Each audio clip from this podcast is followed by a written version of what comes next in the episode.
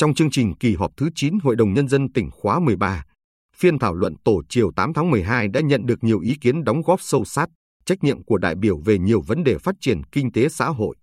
Đại biểu Lê Thị Vinh Hương đơn vị Hoài Nhơn cho rằng 19 chỉ tiêu chủ yếu về phát triển kinh tế xã hội tỉnh trong năm 2022 đều đạt và vượt so với kế hoạch cho thấy quyết tâm lớn, nỗ lực cao của các cấp ủy, tổ chức đảng, cấp chính quyền, cơ quan, đơn vị, địa phương trong tỉnh. Trong đó, vai trò và chất lượng chỉ đạo điều hành của Ủy ban Nhân dân tỉnh đóng vai trò quyết định. Bên cạnh đó, đại biểu Hương nêu thực trạng nhiều doanh nghiệp đang gặp khó khăn, nhất là thiếu thị trường, giảm quy mô và giá trị đơn hàng đối với các hợp đồng ký được. Trong khi đó, giá nguyên vật liệu sản xuất tăng cao, áp lực cạnh tranh ngành hàng lớn. Vì vậy, đề nghị Ủy ban Nhân dân tỉnh và các ngành liên quan tiếp tục quan tâm hỗ trợ doanh nghiệp. Đồng thời, có giải pháp đột phá, chỉ đạo chuyên đề để nâng cao hiệu quả công tác xúc tiến đầu tư, thu hút đầu tư doanh nghiệp nước ngoài. Về các chỉ tiêu phát triển kinh tế tỉnh năm 2023, đại biểu Phạm Tấn Thành Phù Mỹ cho rằng việc đặt ra chỉ tiêu tăng trưởng đối với kim ngạch xuất khẩu và công nghiệp cao hơn năm 2022 sẽ đặt ra nhiều thách thức. Đại biểu Thành nói, bởi tình hình kinh tế thế giới và trong nước có nhiều khó khăn phức tạp, do đó chúng ta cần xem xét, trao đổi, phân tích rõ hơn cũng như có những giải pháp cụ thể trong khâu thực hiện để có thể đạt chỉ tiêu đề ra. Đại biểu Nguyễn Văn Hùng Tuy Phước cũng bày tỏ băn khoăn khi năm 2022, Hội đồng Nhân dân tỉnh giao chỉ tiêu phát triển công nghiệp và xây dựng 9,3 đến 9,7%, ước thực hiện chỉ đạt 8,55%, nhưng chỉ tiêu năm 2023 lên đến 9 đến 9,5%. Đại biểu Hùng cho hay, việc đặt ra chỉ tiêu công nghiệp và xây dựng năm 2023 cao hơn kết quả thực hiện năm 2022 theo tôi là hết sức khó khăn khi thực hiện. Bởi năm 2023 được dự báo các doanh nghiệp gặp nhiều khó khăn hơn. Các doanh nghiệp tương đối lớn trên địa bàn huyện Tuy Phước đều khẳng định như vậy.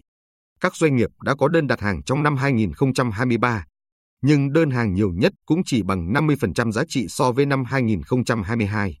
Dự thảo luận tổ, Bí thư tỉnh ủy, Chủ tịch Hội đồng Nhân dân tỉnh Hồ Quốc Dũng khẳng định sự cần thiết phải phấn đấu tăng trưởng công nghiệp và xây dựng cao, góp phần quan trọng để tăng thu ngân sách, tạo thêm rất nhiều việc làm cho người lao động.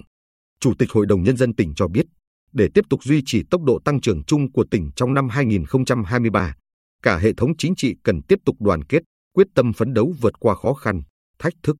Sắp tới, lãnh đạo tỉnh ủy, Ủy ban Nhân dân tỉnh sẽ tiếp tục làm việc để giao nhiệm vụ cụ thể cho từng huyện, thị xã, thành phố, từ đó giao xuống cho các xã phường thực hiện hiệu quả. Theo Chủ tịch Ủy ban Nhân dân tỉnh Phạm Anh Tuấn, việc đặt ra chỉ tiêu hướng đến công nghiệp và xây dựng tăng 9 đến 9,5% là để nỗ lực phấn đấu nhiều hơn nữa. Nếu chỉ tiêu 2023 không đạt được thì ít nhất cũng tạo được dư địa cần thiết cho các năm tiếp theo. Tương tự các kỳ họp trước, vấn đề về nước sạch tiếp tục được nhiều đại biểu nêu ra ở các tổ. Đại biểu Đinh Drin Vĩnh Thạnh cho biết người dân thị trấn Vĩnh Thạnh và một số xã đang bị thiếu nước sạch do công suất cấp nước của nhà máy đặt tại thị trấn không đảm bảo. Hệ thống đường ống cấp nước bị xuống cấp. Đề nghị tỉnh quan tâm hỗ trợ nâng cấp nhà máy, xây dựng, mở rộng hệ thống cấp nước sạch để đảm bảo cung cấp cho nhân dân.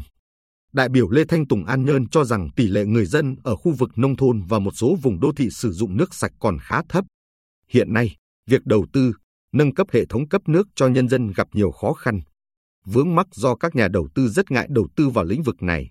Đại biểu Tùng nêu ý kiến, Ủy ban Nhân dân tỉnh và các ngành chức năng cần có cơ chế, chính sách hỗ trợ đầu tư các công trình cấp nước sạch, nhất là ở khu vực nông thôn.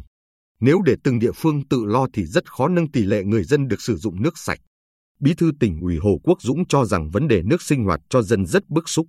Tuy nhiên, thực tế một số công trình cung cấp nước sạch ở nhiều địa phương trong tỉnh sau khi được đầu tư thì không được quản lý tốt, sử dụng thực sự hiệu quả. Do đó, đề nghị các địa phương cần đánh giá lại thực trạng và các nguyên nhân hạn chế, phải xây dựng phương án khả thi trong quản lý, sử dụng công trình nước sạch thì mới triển khai đầu tư. Về những khó khăn, hạn chế trong thu gom, xử lý rác thải. Theo Phó Chủ tịch Thường trực Ủy ban Nhân dân tỉnh Nguyễn Tuấn Thanh, hiện tỉnh chưa kêu gọi đầu tư được nhà máy xử lý rác quy mô lớn.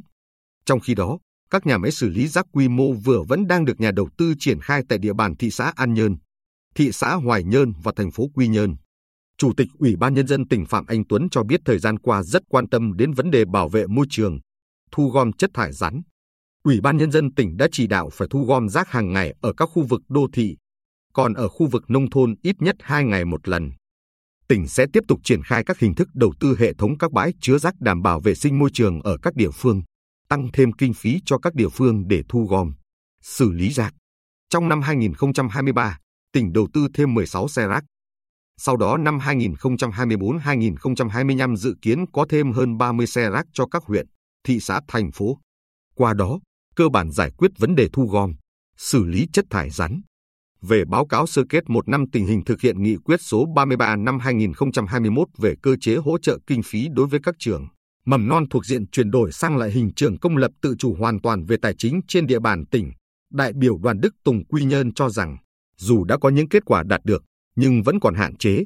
Thời gian tới không được giải quyết dứt điểm thì khó đạt được mục tiêu nghị quyết đề ra. Ông Tùng nêu ý kiến, các trường mầm non muốn tự chủ hoàn toàn về tài chính thì chủ yếu phải tăng học phí. Mà muốn tăng học phí thì phải được đầu tư về cơ sở vật chất, đội ngũ giáo viên, đổi mới phương pháp giảng dạy để tạo đầu ra chất lượng, thu hút nhiều học sinh. Tuy nhiên, trong thời gian qua hầu hết các trường mầm non thuộc diện hỗ trợ chỉ được đầu tư rất ít.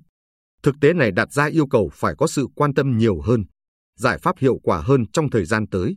Về tờ trình ban hành quy định mức hỗ trợ đối với trẻ em mầm non, giáo viên mầm non và cơ sở giáo dục mầm non độc lập dân lập, tư thục ở địa bàn có khu công nghiệp trên địa bàn tỉnh, đại biểu Nguyễn Thị Tuyết Phủ Cát cho rằng nên tách riêng vấn đề đối với hai đối tượng được thụ hưởng. Giáo viên mầm non thì phải giảng dạy ở các cơ sở giáo dục tại địa bàn khu, cụm công nghiệp, còn đối tượng là trẻ em thì nên quy định có cha mẹ, người nuôi dưỡng làm việc tại các khu, cụm công nghiệp và được doanh nghiệp ký hợp đồng theo quy định.